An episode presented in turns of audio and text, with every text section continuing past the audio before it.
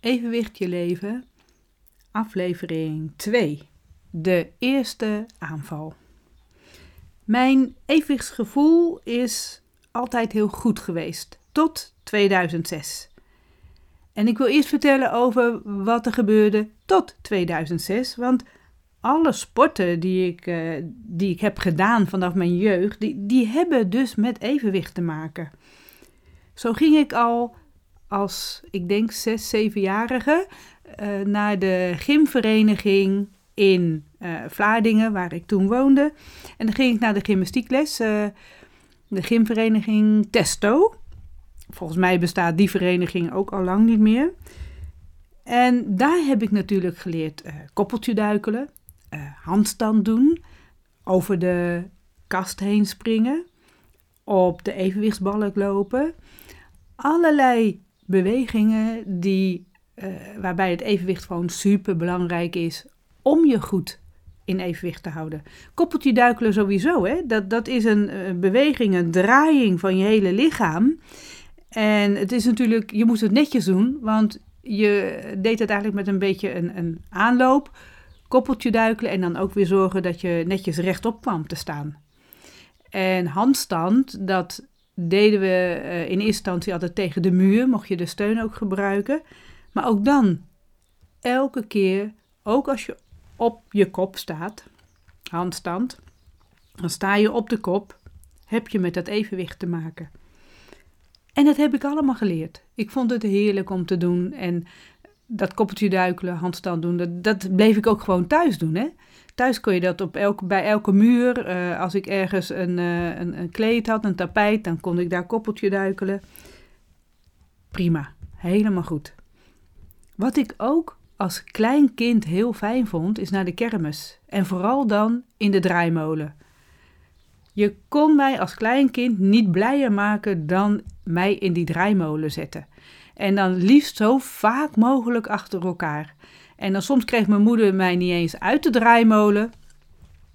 Want dan uh, wilde ik niet. Dan begon ik eigenlijk al een beetje zo van. En ik wil wel blijven zitten. En nou ja, en dan betaalden ze maar weer voor een paar keer uh, meedraaien.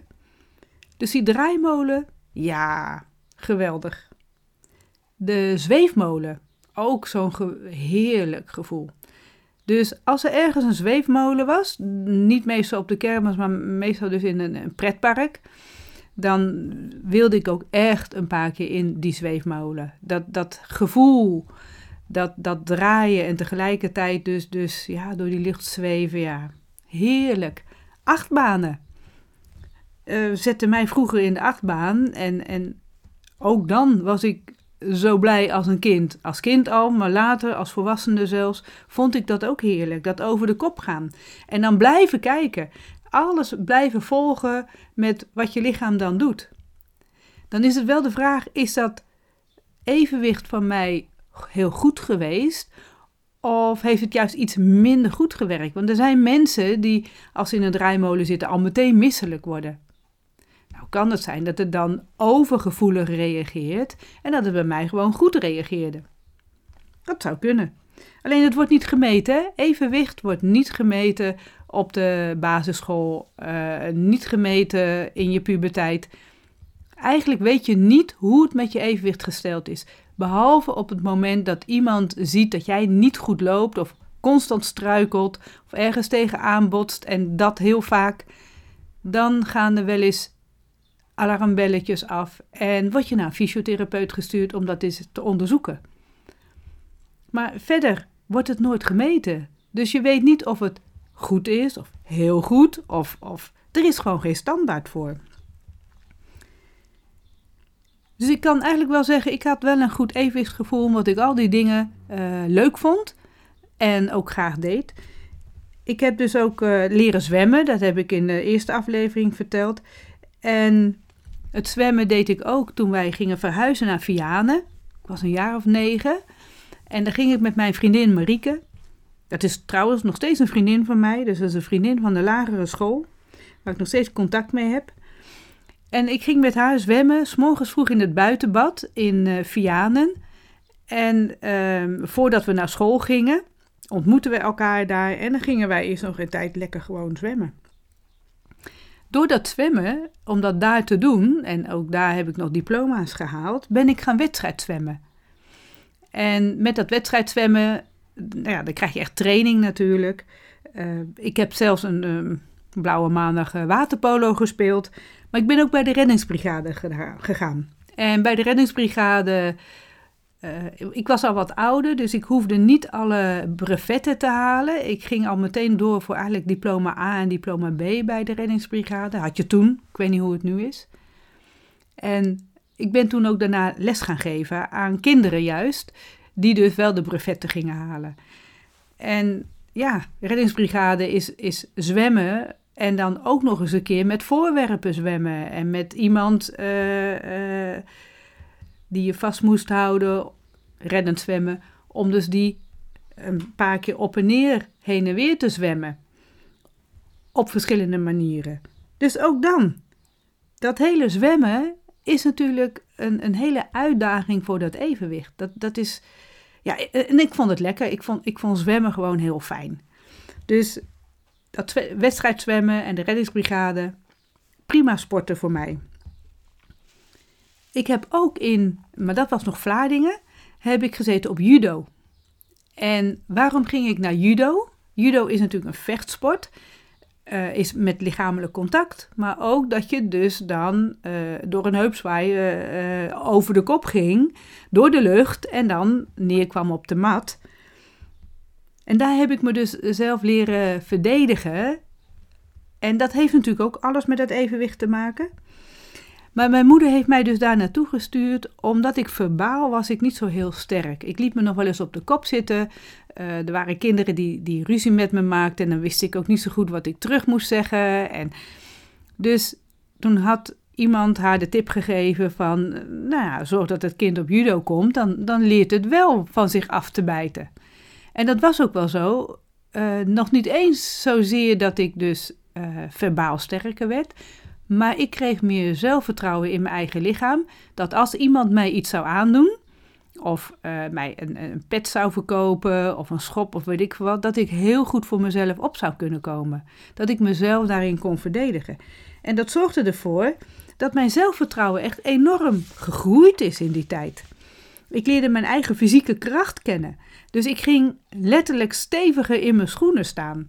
Dus die hele uh, judo, die vechtsport, was voor mij ideaal om zelf gewoon sterker te worden.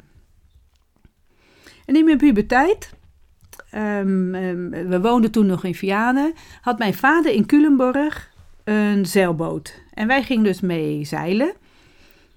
En daar heb ik dus ook zeilen geleerd. Ik ben ook een paar keer naar zeiles geweest uh, in Friesland en ergens ook in, uh, in Brabant. Ben ik zelfs twee weken op zeiles geweest. En toen kreeg ik mijn eigen bootje. En dat zelf zeilen in een eigen bootje, ja, zeilen is, is het aanvoelen van de wind. Hè? En, en het is het spelen met de wind. En tegelijkertijd, als je in een eigen bootje zit, ben je ook met je lichaam en je lichaamsgewicht gebruik je voor dat zeilen. Ja, en dat heeft natuurlijk ook alles weer met het evenwicht te maken. Daar kun je niet aan onderuit. En, en uh, de boot die schuin gaat, uh, het aanvoelen van die wind en daarop reageren met je, met je ja, uh, met het roeren. Maar tegelijkertijd doe je dat natuurlijk ook met je lichaam dat je dan reageert. En later ben ik ook gaan windsurfen. Ik had toen een, een vriendje, Karel, die woonde daar ook uh, in Culemborg, daar tegenover in Schalkwijk. En hij, van jongs af aan heeft hij altijd gezeild. Ik, ik had hem leren kennen daar ook op, uh, uh, in de haven waar de boot lag van mijn vader. En samen met Karel heb ik toen een windsurfplank gemaakt. Want hij was daar heel handig in. En ja, windsurfen, ja, dat is helemaal natuurlijk de ultieme vorm van, van evenwichtsuitdaging, van hoe je dat moet doen.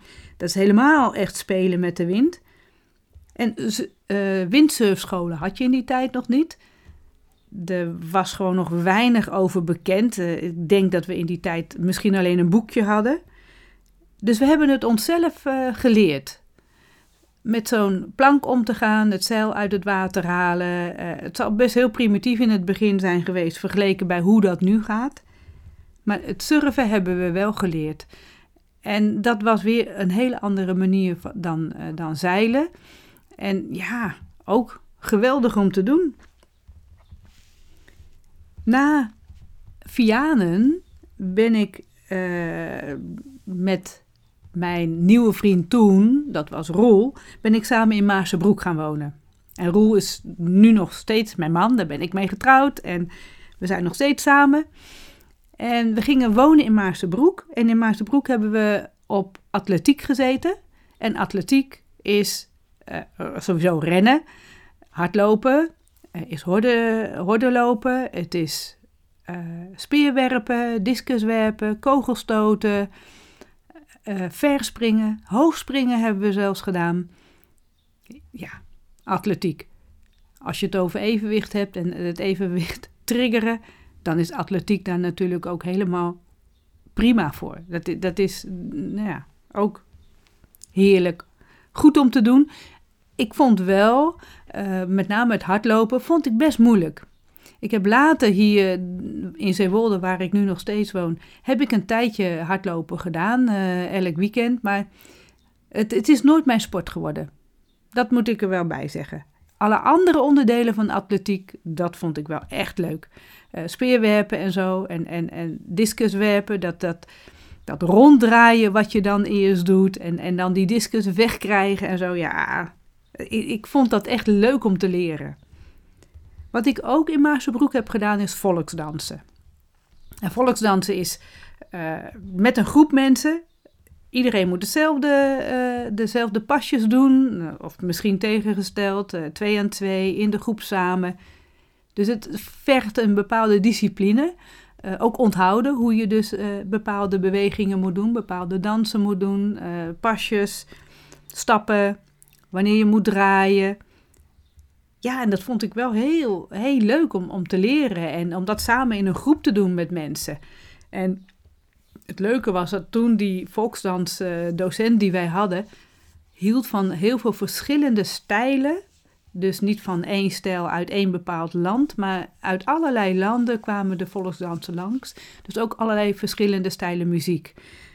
En, en dus ik heb op, op die manier, op allerlei manieren, uh, ja, leren dansen. Uh, heerlijk, goed.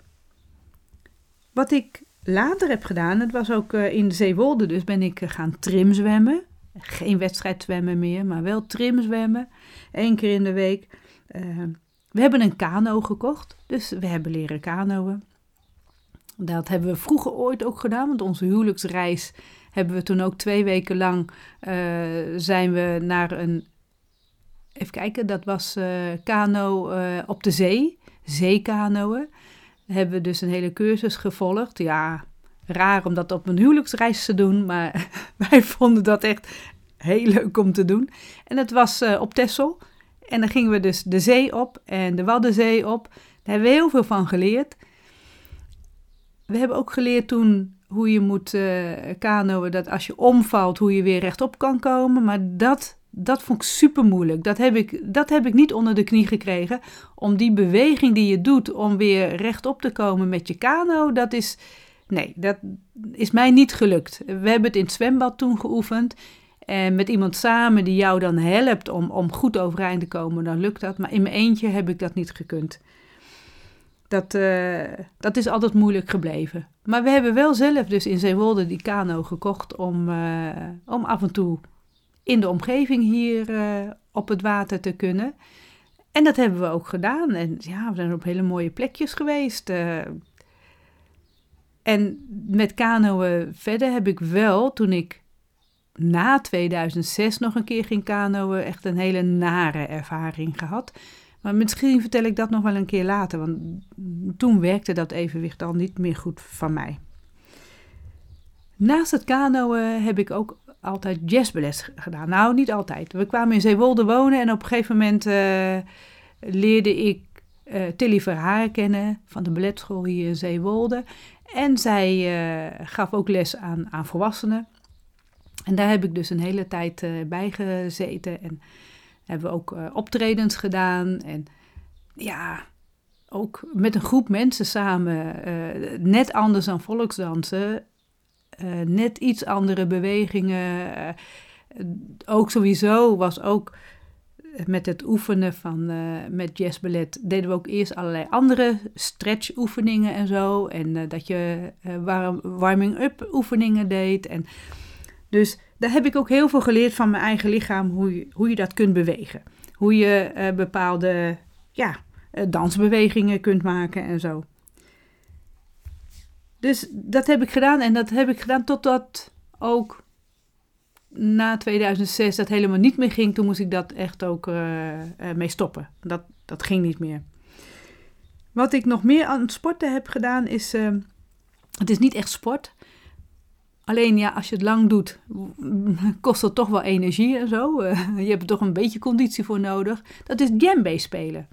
Djembe spelen, dat is eh, een djembe is, is een soort trommel. En uh, daar speel je met je handen op. En op uh, verschillende manieren met je handen, handgebruik op die trommel krijg je daar dus ook verschillende tonen uit. En dat deed ik dan ook in een groep. En daar hebben we ook optredens mee gedaan. We hebben zelfs met de djembe groep in, dat was dus 2006, dat de koningin naar Zeewolde kwam op Koninginnedag. En toen kwam ze rondlopen over het veld daar waar wij als djembe groep ook stonden. En ze is dus langs ons heen gelopen. En één of twee leden van de djembe groep hebben ook gesproken met mensen van het uh, Koninklijk Huis toen. Uh, daar, daar, daar is nog een beeld van. Er is nog film van, een video en zo. Ja, dus daar heb ik ook mee opgetreden. Met het djembe spelen. Alleen, dat kon na 2006. Ik heb het nog geprobeerd, maar ook dat ging dus niet meer. En dat was niet zozeer het evenwicht. Dat had meer te maken ook met, met, met mijn gehoor. Maar ja, wat gebeurde er dus dan in 2006? Deze podcast heet De Eerste Aanval. Nou, wat voor een aanval is dat dan? Dat kun je dan afvragen. Waar gaat het over? Het is een aanval van draaiduizeligheid. Wat daarvoor afgaat is dat ik uh, ergens in de jaren negentig hoortoestellen kreeg. Omdat mijn moeder hoortoestellen kreeg. En zij uh, dus, dus echt gehoorverlies had. En bleek dat ik dat ook had met die hoortoestellen. Uh, ik, ik had gehoorverlies. Ik had toen nog geen hoortoestellen. Mijn moeder kreeg die hoortoestellen in de jaren negentig. Ik had ook gehoorverlies, alleen daar deed ik nog niet zo heel veel mee. Het was wel duidelijk dat werken in de klas, in het onderwijs, met kinderen, dat dat zwaar was. Want dat deed ik in die tijd. En het was helemaal zwaar in, het werken in een noodgebouw zonder gordijnen, uh, met alleen maar uh, marmoleum, linoleum op de, op de vloer, grote klassen, dubbele klassen, combinatieklas, waardoor je steeds instructie daar geeft, andere groep moet werken en dat heen en weer. En dat was heel vermoeiend, want daar was altijd, altijd geluid, veel geluid, grote groep. Ik meen dat het over de 30 kinderen waren in één klein lokaal, waar de akoestiek dus echt niet goed is. Dus ik was daar steeds heel vermoeid van het werken. Achteraf gezien is dat dan ook heel logisch en dat kwam dan door dat gehoorverlies. In 2000 kreeg ik oorsuizen en dat oorsuizen is toen steeds erger geworden in de loop de jaren daarna.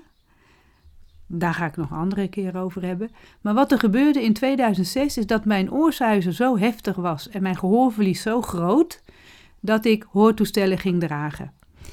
En tijdens het uh, oefenen met die hoortoestellen was er ook allerlei uh, uh, stress op school. Het was, was in juni, eind van het schooljaar.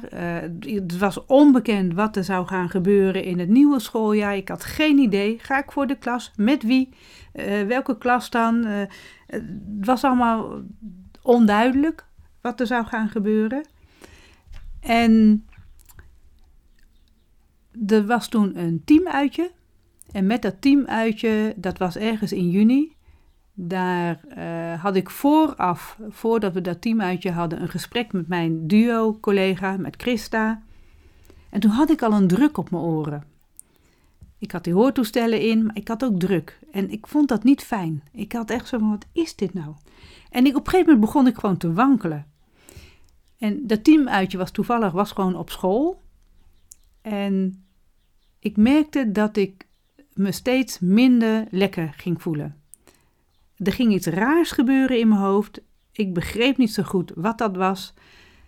Ik voelde me alleen zo onaangenaam dat ik uh, op een gegeven moment heb gezegd: ik ga naar huis. En ik ben dus ook naar huis gegaan. En dat is ook in het boek Menière in Balans. Het allereerste stukje gaat over een mailtje wat ik heb geschreven aan mijn collega Christa.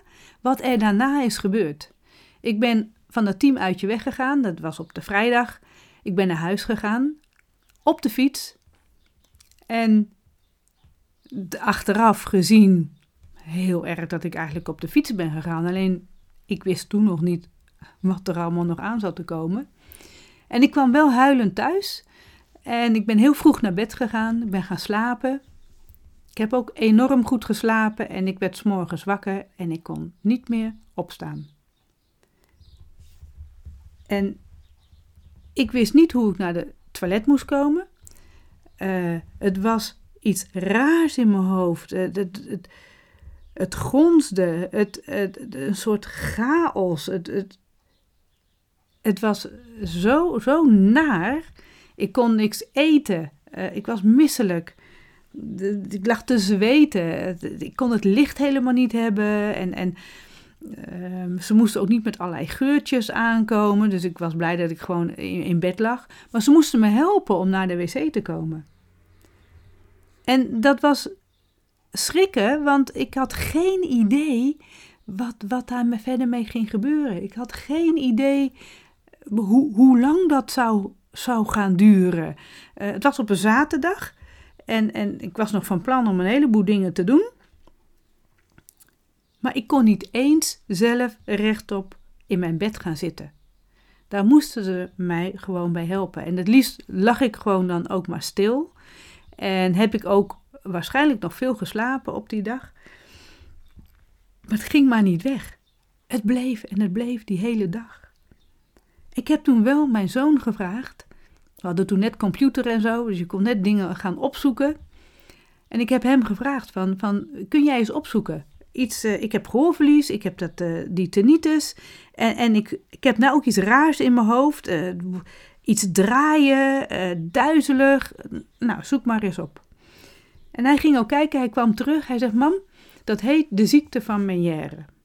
Alleen ja, dat hadden we zelf bedacht. Alleen of dat nou daadwerkelijk was, dat weten we natuurlijk niet. Ik ben daarna dus ook voor een diagnose geweest bij de KNO-artsen. En na meerdere aanvallen, ergens pas in oktober 2006, in juni kreeg ik de eerste aanval. En in oktober was de diagnose van de KNO-arts, ja, het is eigenlijk de klassieke vorm van Meniere. Klopt niet helemaal, want ik had eerst gehoorverlies, toen tinnitus en toen pas dus die aanvallen van draaiduizeligheid. Het zou kunnen zijn dat ik al veel vaker aanvallen heb gekregen, maar dat het heel kort was of uh, s'nachts dat ik dat nauwelijks in de gaten heb gehad. En ik kan me één keer herinneren dat ik ochtends een keer wakker werd, met heel veel moeite naar het toilet kwam, omdat ik ook toch iets raars in mijn hoofd had dat ik daarna weer ben gaan slapen en dat het daarna over was. Het kan best zijn dat er allerlei symptomen zijn geweest. Roel weet nog te vertellen dat we ook toen een vakantie hebben gehad, dat ik, dat ik toch ook heel duizelig steeds was. En dat ik dacht van ja, we liggen een beetje naar beneden uh, met ons hoofd. Uh, de, grond loopt een beetje schuin in de tent waar we in slapen. Dus, dus we liggen een beetje verkeerd. Eigenlijk moet ik andersom liggen. Dus daar had ik het een beetje ja, op gegooid. Van, daar word ik misschien wel duizelig van. Misschien zijn dat al kleine signalen geweest, kleine aanvallen van die draaiduizeligheid. In ieder geval, iedereen die de eerste aanval van draaiduizeligheid krijgt, die weet nog waar die was, wat hij deed en, en hoe dat verlopen is. Want die eerste aanval vergeet je niet. Het is, het is zo heftig, het is zo uh, eng ook. Je kunt er gewoon echt in paniek van raken, van, omdat je niet weet wat het is. Het is ook niet pijnlijk. Er zit geen pijn bij. Nou is er ook een vorm van, dat is dan geen meniere, maar het zijn wel de aanvallen van draaiduizeligheid. En dat kan vestibulaire migraine zijn. En die mensen kunnen wel hoofdpijn daarbij hebben. Dus naast de hoofdpijn ook de draaiduizeligheid. Ik heb begrepen dat er ook mensen zijn met vestibulaire migraine die niet direct die hoofdpijn hebben, alleen die aanvallen van draaiduizeligheid, maar die hebben dus dan geen tinnitus en geen gehoorverlies. Dus iedereen, die eerste aanval, iedereen weet dat nog. Vraag het maar eens na, ze kunnen allemaal vertellen. Daar was ik, toen gebeurde het, dat deed ik en, en zo heb ik gehandeld. En zo lang duurde het, ook dat. Een aanval van draaiduizeligheid kan namelijk zo'n 20 minuten duren en kan dus zo'n 12 uur duren. En soms zelfs nog wel langer. En bij mij zijn er toch wel die zware aanvallen altijd geweest. Toen, in die tijd. In het begin waren de aanvallen heftig en lang. Die eerste aanval is uiteindelijk de aanleiding geweest voor het hele boek Evenwicht in uitvoering. Want in het hele proces van het leren omgaan met Meière heb ik het boek geschreven Meière in balans. En aan het eind van het schrijven van het boek Meière in balans gaat een hoofdstuk over het evenwicht. Had ik ineens van, ik begrijp dat nog niet helemaal, dat evenwicht. Hoe zit dat nou precies? En dat is dus de aanleiding geweest waarom ik het boek Evenwicht in uitvoering geschreven heb. En tussen die eerste aanval van Meniere in 2006 en de uitgave van Evenwicht in uitvoering in 2020 zit 14 jaar. En 14 jaar is voor mij eigenlijk een soort vallen en opstaan geweest. En tot ongeveer 2012 had ik frequent aanvallen. Daarna werden ze wat minder frequent, wat minder vaak. Uh, op een gegeven moment om het jaar, of uh, elk jaar één keer of zo. Ik heb ook een paar keer gehad dat het eigenlijk altijd in juni weer terugkwam. Waarom weet ik ook niet. Maar op een gegeven moment, ja, een jaar lang niet. Geweldig. En toen op een gegeven moment zat er dus twee jaar tussen. En recent is daar ook een artikel over verschenen, over, over die fase van de ziekte van Meniere. Je hebt een, vroeg stadium, dan heb je ook echt meerdere aanvallen en veel aanvallen van draaiduizeligheid. En dan heb je dan tussen die, die aanvallen geen klachten. Nou was het bij mij niet zo, want ik had tussen die aanvallen door dat ik toch nog heel wankelig bleef. Dus, dus uh, normaal in een vroeg stadium ziekte van Meniere hoef je geen klachten te hebben. Het kan dus wel. De middelste uh, stadium van de ziekte van Meière, dan heb je ja, een soort voortdurende aanvallen van draaiduizeligheid, maar die zijn dan veel minder heftig. Die zijn wat, wat, wat uh, milder, wiebeliger, je bent wat instabieler, zonder dat het echt een aanval is waardoor je niet meer kan staan. Dus je kunt nog wel lopen, uh, je kunt je dus, uh, uh, ja, als je nog goed vasthoudt of met een hulpmiddel, kun je nog een heleboel doen. Sporten natuurlijk niet. autorijden kun je dan beter niet doen. Fietsen is niet echt mogelijk. Maar die aanvallen kunnen ook veel langer duren. Dan kan het zo een paar dagen zijn dat je je heel wankelig voelt. En dat zit een beetje in, het, in die middelste stadium. Wat er dan wel op de voorgrond komt, is dus echt het uh, blijvende tinnitus. De tinnitus die dus er altijd is. En dat er meer gehoorverlies is. Dan valt het ook veel meer op. Dus uh, de zware aanvallen van draaiduizeligheid, dat is echt het typerende kenmerk natuurlijk van Meniere, die worden dus heel anders. Die worden minder en, en minder frequent en, en nou ja, minder heftig. Maar er is wel veel meer gehoorverlies en dus die tinnitus. En in het late stadium van de ziekte van Meière, dan is de draaiduizeligheid, die, die is er ja, bijna niet meer. Het kan zijn dat het zelfs helemaal gestopt is. Het gehoorverlies en de tinnitus, die kunnen nog steeds verergeren. Het kan nog steeds dat dat meer gehoorverlies wordt en dat de tinnitus nog luider weer aanwezig is of andere tonen erbij komen. En wat ook kan gebeuren is dat er evenwichtsklachten komen. Een soort blijvende onstabiliteit. Wat er ook kan gebeuren in het late stadium is dat het van eenzijdig, zo heel veel mensen beginnen met Meière aan één zijde, dat het dan ook tweezijdig gaat worden, dat toch aan twee kanten, dan heb je niet zozeer meer last van die aanvallen dus, maar wel dat eh, de tinnitus aan twee kanten is en het gehoorverlies ook aan twee kanten komt. Heb je dan nog weer wel een keer een aanval, dan zal die ook aan twee kanten dus naar, naar boven komen. Ja, voor mij is dat dus toch iets anders verlopen. Sowieso natuurlijk eh, het verloop. Eerst gehoorverlies, toen tinnitus en toen de aanvallen van draaiduizeligheid.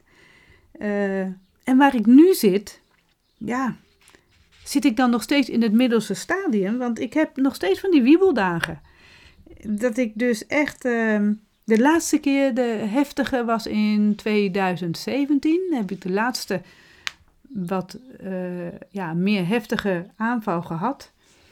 En dat was na het overlijden van mijn vader. Waarbij ik zelf heb van, ja, het, het is een logisch iets. Er gebeurt zoiets wat, wat ingrijpt op je leven. Dat je daar dus aan een aanval door krijgt. Dat kan, dat kan ik heel goed begrijpen. Dat vond ik ook zelf niet zo vreemd. Maar verder, ja, heb ik af en toe wel wiebeldagen. Helemaal eh, met de lockdown in die periode toen dat net allemaal was en dat we nog niet wisten hoe dat allemaal zou gaan verlopen, had ik regelmatig wiebeldagen. Dus zit ik in het late stadium, ja, bijna geen aanvallen meer. Misschien wel gestopt.